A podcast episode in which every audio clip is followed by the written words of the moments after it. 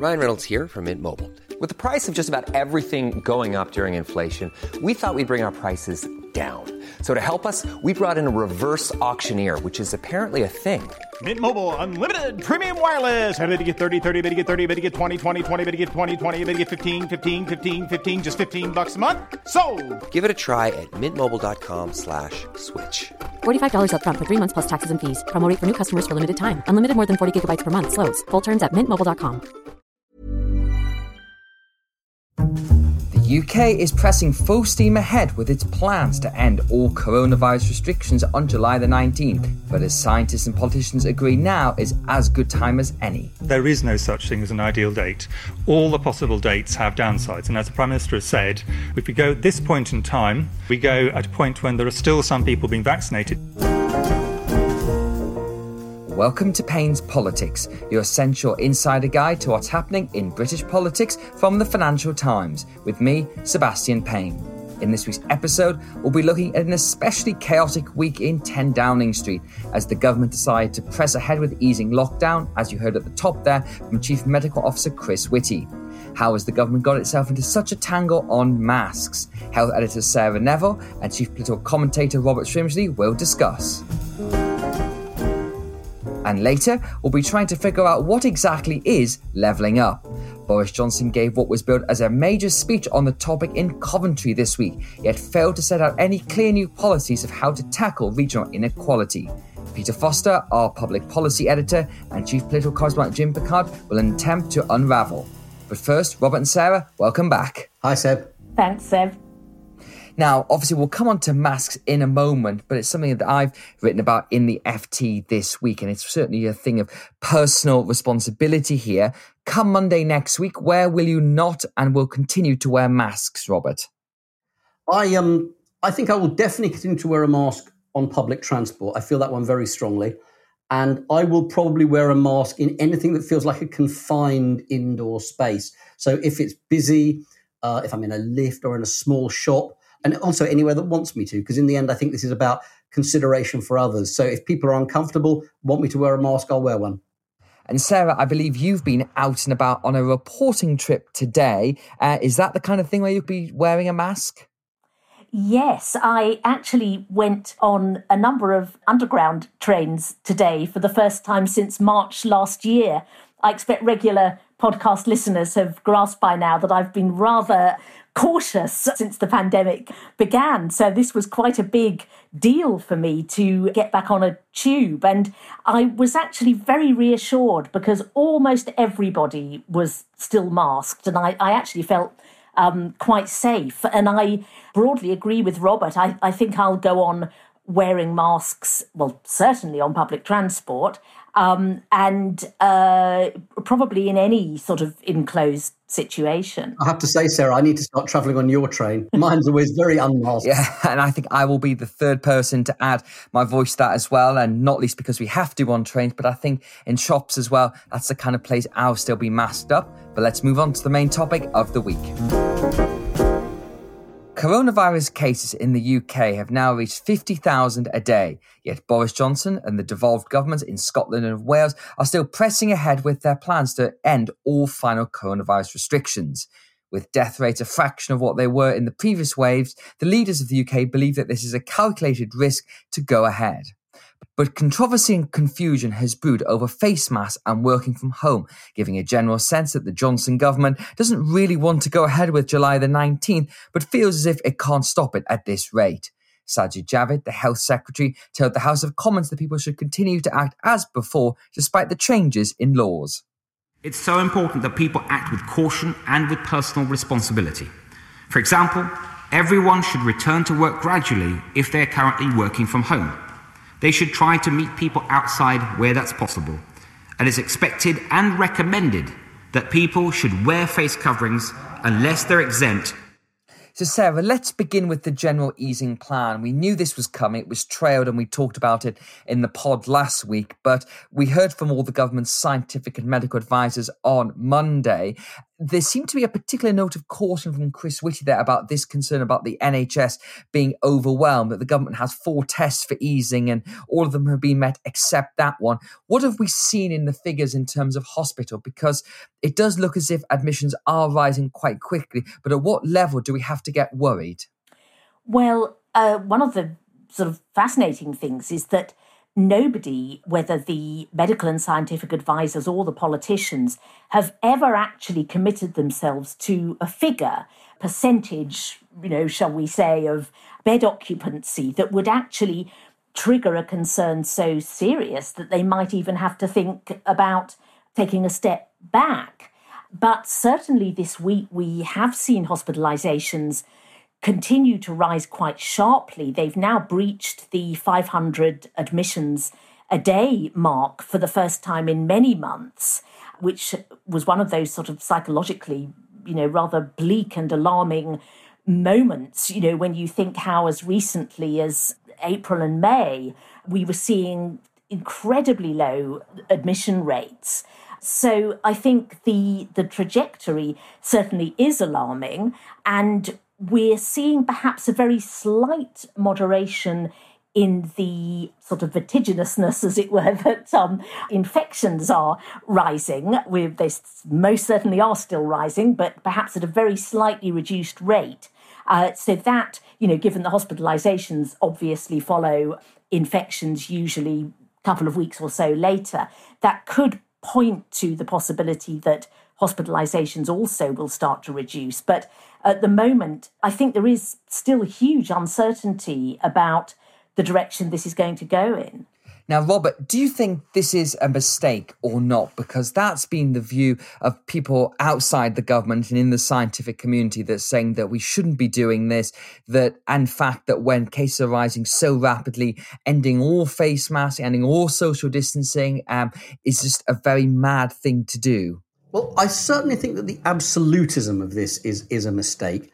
And I think there's something very doctrinaire and you know political about the decision that says we're going to remove all these restrictions, including, for example, the requirement to wear face masks on public transport, a position which is not supported by the public, not even closely. They absolutely want these restrictions to continue. And it feels as if Boris Johnson wants to be able to say, look, I gave you all back your freedom. And no, it was just Sadiq Khan who took it away from you or uh, some other metro mayor. So, I mean, I think it's a very strange decision and one which actually is not going to boost public confidence. And it could actually even act as a brake on the economy as people start to say, well, I'm, these cases are everywhere now. Maybe I should be a bit more careful. So it could have the opposite effect to the one it wants. And although it's, it would obviously be very tough for certain segments of industry, you know, it's very hard to see why you think nightclubs are okay right now to, to, to, reopen, given the high percentage of unvaccinated or only partially vaccinated young people are the most likely to go there. So it does feel like a mistake in that sense. I, and broadly, I recognise the argument that says sooner or later you have to reopen, and that the vaccination process has removed the risk or massively reduced the risk of those most likely to die. And at some point, you have to accept people will get ill, but as long as they recover, that's all that matters. So I do buy into that argument to an extent, but I think the absolutism that they've brought to it may well come back to bite them. I was very struck in the Commons a week or so ago when Keir Starmer referred to the Delta variant um, as the Johnson variant, saying it was his decision not to close the borders to India in time that led to this new spike. And I think the political risk for the Conservatives is that if things do start to get meaningfully worse, people will be able to will be able to look at this government and say, "This actually, this one's on you. You've had the evidence and you ignored it." Well, one person who agrees with you, Robert, is Jonathan Ashworth, who's Labour's shadow health secretary. In response to Sajid Javid, this is what he told the House of Commons. The Secretary of State has taken a high risk, indeed fatalistic approach, trying to gain what might happen in the winter, deciding that infections are going up anyway, and instead of caution, he's pushing his foot down on the accelerator while throwing the seatbelts off.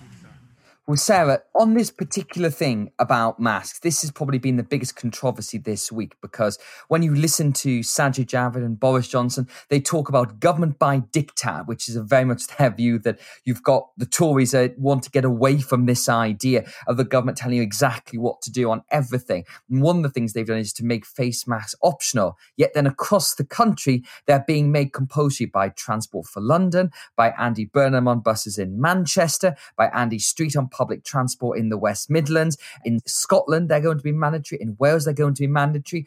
Do you think the government's going to U turn on this, or do you think it's just a fact that they know where the mood of their party is, which is very anti mask, and also they've gone so far down this road, it's a bit late for them to change their minds?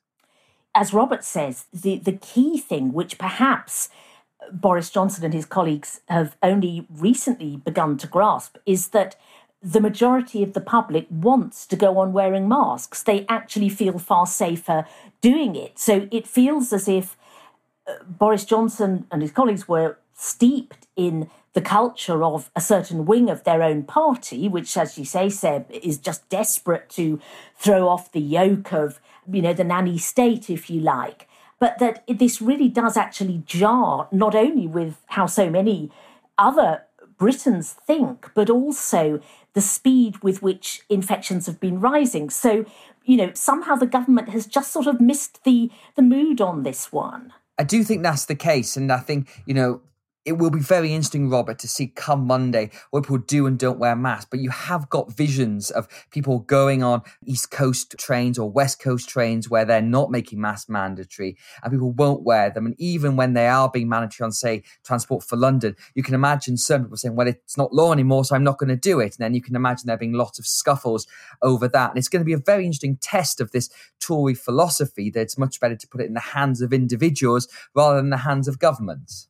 That's absolutely right. I mean, I think it's certainly visibly. I'm, I'm traveling on the tube quite often and have been for the last each week.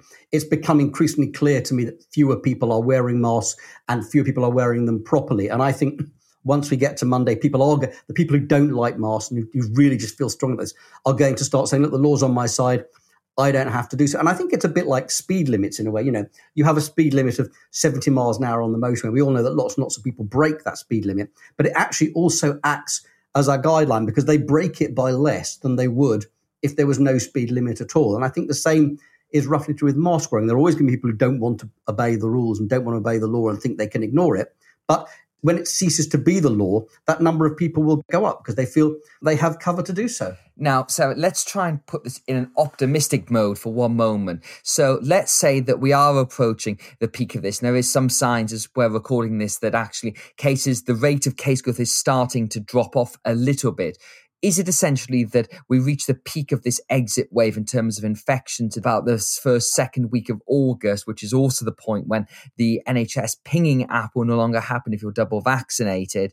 And then obviously it starts to come down. And by September, when schools go back and offices start to go back, we're past the worst of the third wave and hopefully past the worst of the pandemic. Is that right? And do you think that's possible uh, based on the data and what we're hearing? I do think it's possible, absolutely. And I think the thinking, particularly of people like Chris Whitty, is that we need to get this exit wave done before the NHS starts suffering all its normal sort of winter travails. As you know, the sort of the, the annual winter crisis for the NHS, you know, comes by with the sort of, you know, regularity of sort of Christmas Day itself. So the thought of having to cope with both still high COVID cases and probably a very bad flu season because we didn't have one at all last year and respiratory infections in children at one and the same time i think is you know could be truly catastrophic so i do understand the reasoning absolutely and i think it could happen i suppose the counter argument is perhaps we could have afforded to have given it another few weeks. But anyway, the government has taken the decision it has. I think it's striking, though, how the language of irreversibility seems to me to have been sort of significantly diluted. Boris Johnson was asked at the press conference on Monday, you know, would he would he sort of stand by that idea that this has to be the final shrugging off of restrictions? And he was notably more downbeat about that. And when you look at what's happened in the Netherlands, for example, there's a really alarming precedent there, which is they opened up the nightclubs about three weeks ago and the infections, I think they were at one stage doubling every couple of days. The situation became so alarming that they've had to reimpose restrictions there. Well, and on that, finally, Robert, um, just to cast beyond COVID for a moment, it's been a rather bumpy political week for Boris Johnson because obviously this is not the freedom day that he wanted, and this very tempered language is not the Prime Minister's natural instinct at all. And you could see it in the way he was delivering the press conference that he's really just was that this is not what he wants to be doing at this juncture in the pandemic. But then also the government's found itself on the back foot with the issue about racism and the Black Lives Matter movement with several prominent members of the England football team criticising Priti Patel and the government for stoking the fires of the backlash that we've seen with this dreadful racist abuse towards the players. It feels as we're about to go into summer recess. Boris Johnson is in a little bit of a precarious place at the moment. We could all have lost a lot of money calling the peak of Boris Johnson. Know, he's a man who's consistently confounded us.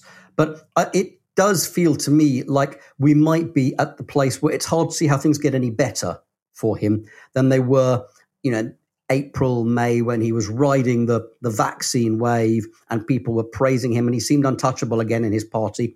You know, I'm not suggesting he's about to get into some massive precipitous decline, but I think we're seeing again the Boris Johnson that we saw around this time last year where people are asking questions, they're not as sure, they're seeing fallibility again, the normal concerns that Conservative MPs have about the directions being taken on you know, lots and lots of ordinary things like planning or housing or neglecting the South are coming back to the fore.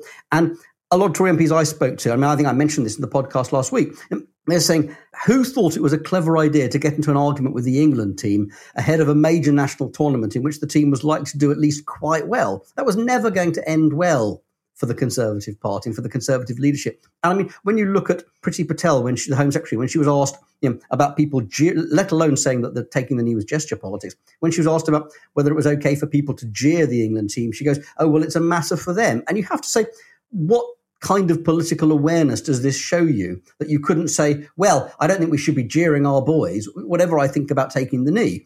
So I think there's been a sort of degree of witlessness, which Conservative MPs have noted, and started to say, well, you know, we, we, we need to worry a little bit more again. And I think you know they, they watched Boris Johnson getting quite a hard time from Keir Starmer at question time this week. And so you just see the beginning of those old doubts emerging. I'm not suggesting he's about to go into a precipitous decline, but I do wonder if we'll look back at the spring of this year as being the high point of his premiership in terms of popularity. Indeed, and with the autumn coming up where there's plenty more bumps ahead, I think that very much could be the case. And obviously, we should always say that we've written off Boris Johnson so many times before and so many times think this is when he's going to come a cropper. He always finds a way of bouncing back. So I don't think any of us should write that off. Sarah and Robert, thank you. Levelling up is supposed to be the defining mission of the Johnson government. After delivering Brexit, the Tory party is meant to be focused on tackling long standing regional inequalities and delivering a better deal for all those who voted Tory for the first time in 2019. It all sounds rather grand, except there's just one quibble. No one quite knows what levelling up is, how to achieve it, or what success looks like. Boris Johnson attempted to put some meat on these proposals at a big speech in Coventry this week, but it again remained rather policy light. We don't want to level down. We don't want to decapitate the tall poppies. We don't think that you can make the poor parts of the country richer by making the rich parts of the country poorer. And you can't hope to stimulate growth around the country by actually constraining companies from developing. Well, Peter Foster, welcome back to the podcast. This speech uh, on Thursday was long trailed as a big moment for Boris Johnson and the government, moving on from Brexit and in theory moving on from the coronavirus pandemic. But I think it's fair to say it was a little bit underwhelming. It was full of typical Johnsonite rhetorical arcs about what levelling up was, and it was not about levelling down parts of the country. But fundamentally, it didn't really announce that much new stuff.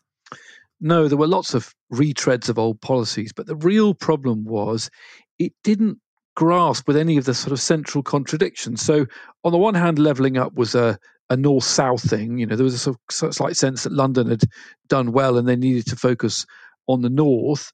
But then it was also a, a, an inequality thing, regardless of geography. you know, I thought that, that what it lacked was a kind of clear sense of any of the re- resolving any of the tension. So there was lots of talk about towns. You know, uh, uh, we we know that the politics of place is really important, but fundamentally, if you want to make progress, you've got to you know mirror European clusters and cities, which is where real productivity and growth grows. You know, and the politics of place is frankly inimical to the economics of driving productivity. So those big structural contradictions, frankly, just remained unresolved. And Jim Pickard's great to have you back as always. I think the problem that you could see within this speech, though, is the fact that this is not how Boris Johnson expected his government to go, that he won that big 80 seat majority in December 2019. They got Brexit done, in their own words, a couple of weeks later. And then straight after that, we hit the coronavirus pandemic, and the government's had to spend about 300 billion pounds it didn't anticipate. But in some ways, the pandemic has actually highlighted and exacerbated these divides across the country in terms of jobs, in terms of public services. And that's made the challenge even greater. But they've lost a lot of money, they've lost a lot of time. And really, when you look at this today, you have to think, well, hang on a minute. It's it's less than three years till the next election now. Based on that, what's it actually going to look that much different in the country by then? Yeah, I mean, I think the thing to remember is that most of the spending that's occurred to tackle COVID over the last year is going to be paid for ultimately by borrowing. So, of course, that creates this massive you know, wodge of over two trillion of, of British debt, which is just waiting there for the moment when interest rates start going up, and then that creates a whole fresh fiscal headache. But for now, he can still, because he's paying for it by borrowing, he can still talk about levelling up. And I think if you look at the speech in political terms, it's a speech which is, is full of boosterism. If voters were listening to it, then what they will hear is positivity. They'll hear a sense of possibility that the place they live in might have seen better days, but it could have a brighter future ahead of it. So in, in political terms, it's, it's quite a useful message for Johnson to have. But I think there was this MP called Laura Farris, who I've never heard of before, but she kind of let the cat out of the bag today on the BBC, where she admitted that the phrase levelling up basically means everything to everyone. And she's probably in a dungeon somewhere having the thumb screws put on her by the, the Tory whips for having basically admitted what we already know. And the sort of intellectual dishonesty of levelling up it really reminds me of when Michael Gove said that he wanted all pupils to be above average. You know, not everywhere can be leveled up without somewhere else, you know, suffering, unless you're talking about leveling up in some totally different way, like we're leveling up Britain against France or against Vietnam or against the UK base 2010. If in its original incarnation, this was about improving the parts of Britain which didn't have as good job opportunities and life opportunities as places like London that generally do. And I think, Peter, the, the thing that I struggle with this sort of lot is that the concept behind it, which is, I said, it tackling inequality, is probably the right one if you look at what Britain went through over the past five years since the Brexit referendum. And people clearly have voted for change in how the country is run and how public services deliver for them. But when you start to break down the different policy areas, it's not really joined up. And I think that was the problem I had with Mr. Johnson's speech today is that the, the rhetoric and the arc is quite But to take one area, for example, which is devolution, that's really soared. And that was because Downing Street was very bruised by the encounters it had with the greater Manchester mayor, Andy Burnham, during coronavirus, where he was crowned King of the North for his attempts to extract more money from the government when Manchester was sent into lockdown. For me, that showed why metro mayors are a great thing and why we need more of them. But for number 10, for Whitehall, said, oh, well, maybe we don't want to devolve as much. And we've seen that Lord Michael Heseltine, who really is the king of devolution in the UK, has said that he thinks that whole agenda is dead. And to me, it seems you can't level up and give people a better sense of their place until you devolve more power to them. No, indeed. And in fact, one of the problems with the English devolution settlement is that it's incredibly piecemeal. Different mayors in different areas have different powers. And actually, that just confuses the public because, as you say, you know, fundamentally, the instincts of the Treasury and the instincts of Whitehall are centralising, whatever Boris Johnson says. And so, you know, to announce, you know, email me about what's the best way to have a county mayor. You know, this the problems facing Great Britain are not going to be fixed by county mayors. It's a bit like, you know, a football pitch within five miles of every single person. It's sort of it all smacks of gimmickry when what we really need to do is think of of serious policies that are going to allow us to keep up with our neighbours. So you know that he made a big thing about the, the Sunderland investment and, and electric cars, but we're falling behind European levels of investment in terms of uh, uh capacity on gigafactories. You know, the last three years, 2016 to 2019, when we were fighting about Brexit, you know, the Germans and, and the French were subsidizing and piling in on electric car vehicles. Now, there's been one announcement, but if you go to the Society of Motor Manufacturers, you know, we are behind. And the trade deal that he signed with Europe will make it tough after 2026 for UK uh, electric car makers. You know, the race is on, and what we need is real strategic thinking. And you didn't get the feel there was a lot of it here. And then, Jim, the other, of course, part of leveling up is actually just building stuff. Now, this is something that Boris Johnson likes to do. He loves the idea of having bike hire schemes, bridges, airports, railways, roads, all that things, tangible stuff that he can be photographed with and things makes a big difference to people's lives. But again, when you look at that element of levelling up, the government's still humming and hawing about HS2. There's still a lot of unhappiness in the Tory party about it. And HS3 is also known as Northern Powerhouse Rail, the idea of better connecting the great cities of the North. That's still stalled. And there's still this same problem again that doesn't seem to be any clarity on is there money coming from it? When's it going to happen? And you can see it feels like a lot of this is just getting bogged down in the kind of sort of typical Whitehall agenda that meant this stuff hasn't happened in the past. Well, I think to be fair to them, they would say that capital spending has continued and will continue despite the pandemic at a reasonably steady trot. But I think it takes us back to this whole idea about can you have levelling up without some areas of the country losing out? So Boris Johnson talked about how we don't want to decapitate the tall poppies. But at the same time, he also said that we want to get away from this idea that your geography is your destiny, which is what's happened in years gone past. And he had some figure, which I'll probably misquote, along the lines of kids on free school meals in London are twice as likely as kids on free school meals in Northern England to go to university. So the implication of that is that you want fewer of those kids from London to go to university and more of the northern ones. So this idea that everything can be a zero sum game and you can improve life chances of of literally everyone. It's it sort of pretends that there's a world where there isn't a finite number of places at Cambridge or Oxford, and there's not a finite number of judges, and there's not a finite number of MPs. The reality of the world is that all of these things are finite. And I think my sort of broad conceptual problem with it as well is that if you look at successes in the past, and, and there's this interesting Johnson refrain where he talked about there have been 40 different schemes in the past. You know, he talked about regional development agencies and this kind of thing, and talked about how a lot of them have not been very successful. When you look at ones that have been runaway successes, such as the London Dockland Development Corporation, which gave us Canary Wharf and all the rest of it, uh, of course, it was under Margaret Thatcher. Absolutely massive success, but incredibly focused you know, in one place, and Liverpool Docklands as well. And at the moment, the Tories are, are making great strides in Teesside, as we've talked about and written about especially you, Seb. You know, Teesside's got a free port, it's got the GE wind turbine factory coming in. They've got the Treasury North moving to Darlington. But this idea of Boris Johnson that this is happening everywhere and that all that investment is going to happen in Wrexham and in you know Tyneside and it's going to happen in the Don Valley and it's going to happen in the Humber. And, you know, they've raised expectations so high that there are bound to be loads of loads of people left disappointed in loads of towns in, in the north. But I think the crucial thing is it's going to take years and years for people to notice or realize if it doesn't transpire, and that's the sort of political genius of this that Labour MPs have said to me, we feel like Boris Johnson has got these people's audience and they're going to give him a chance to deliver. And that could be years and years before they know whether or not he succeeded. Well, Jim, I'm going to take that moment to obviously make the punt the fact that I have written a book about this that is coming out in September, having spent much of the past year dodging lockdowns and going around the country trying to um, figure out what's going on here. But I guess, Peter, the issue is that point Jim was making that when you're in politics, there are finite resources, finite sums of money, and trying to replicate the Tees Valley model everywhere is really tough because Tees Valley obviously has a lot of brownfield land. It's got a very dynamic man, Ben Houchen. So it's got a model that works, but you can't do that in every part of the country. And this is plays into what I think is going to be the big, big battle of the autumn, which is Boris Johnson versus Rishi Sunak. And we've written about this this week in the FT because clearly Boris Johnson loved to spend, and the Chancellor has joked on national TV about taking away the Prime Minister's credit card.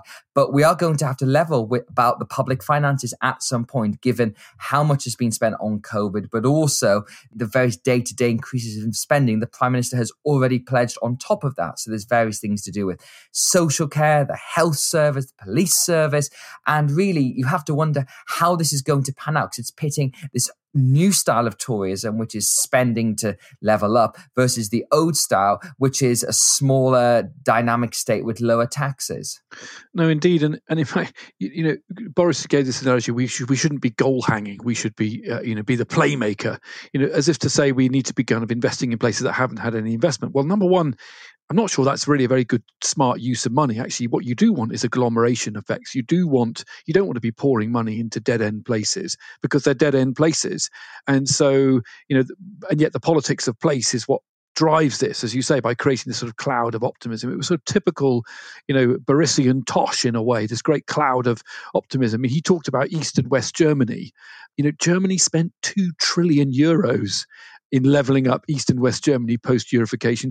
80% of that it's spent on benefits on on social benefits you know what they call social investment uh, you know th- we are talking about mammoth sums of money uh, at a time when we've just spent 400 billion on the covid crisis uh, and it's really hard to see where the deliverable is going to be but maybe you know johnson just thinks that you know he can keep playing the narrative keep playing the boosterism and relatively speaking, people will feel that they have made some difference. But it's going to be tough, I think.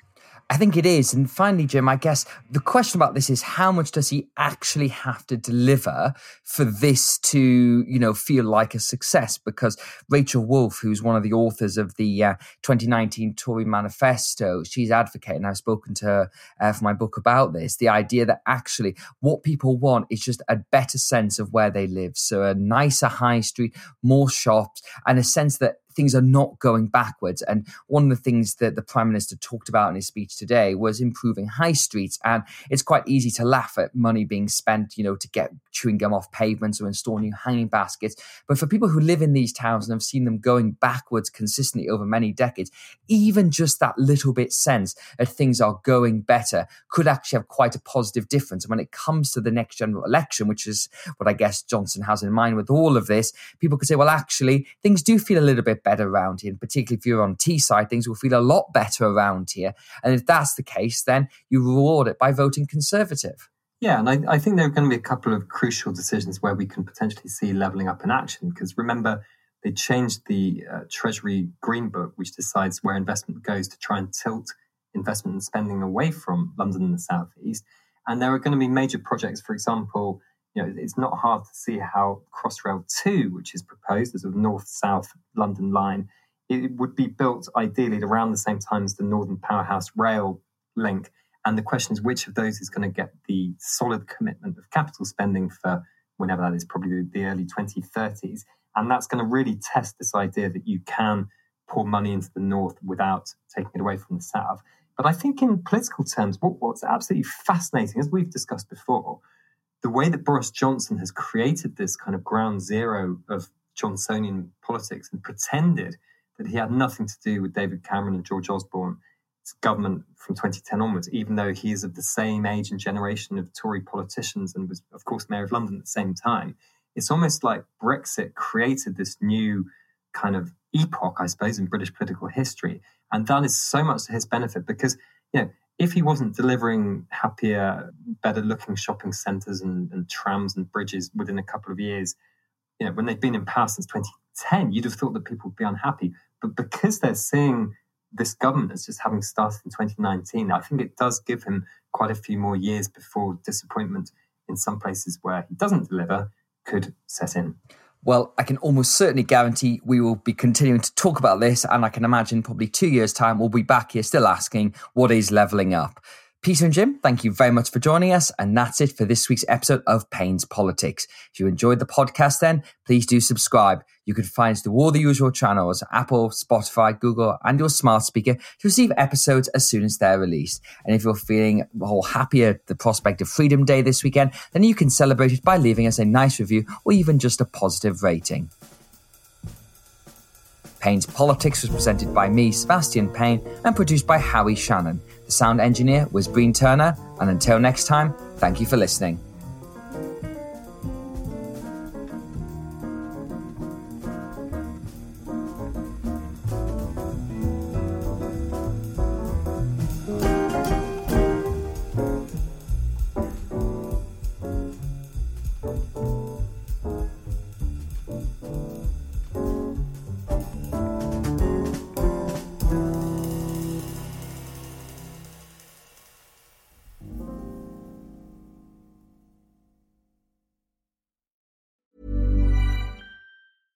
Selling a little or a lot?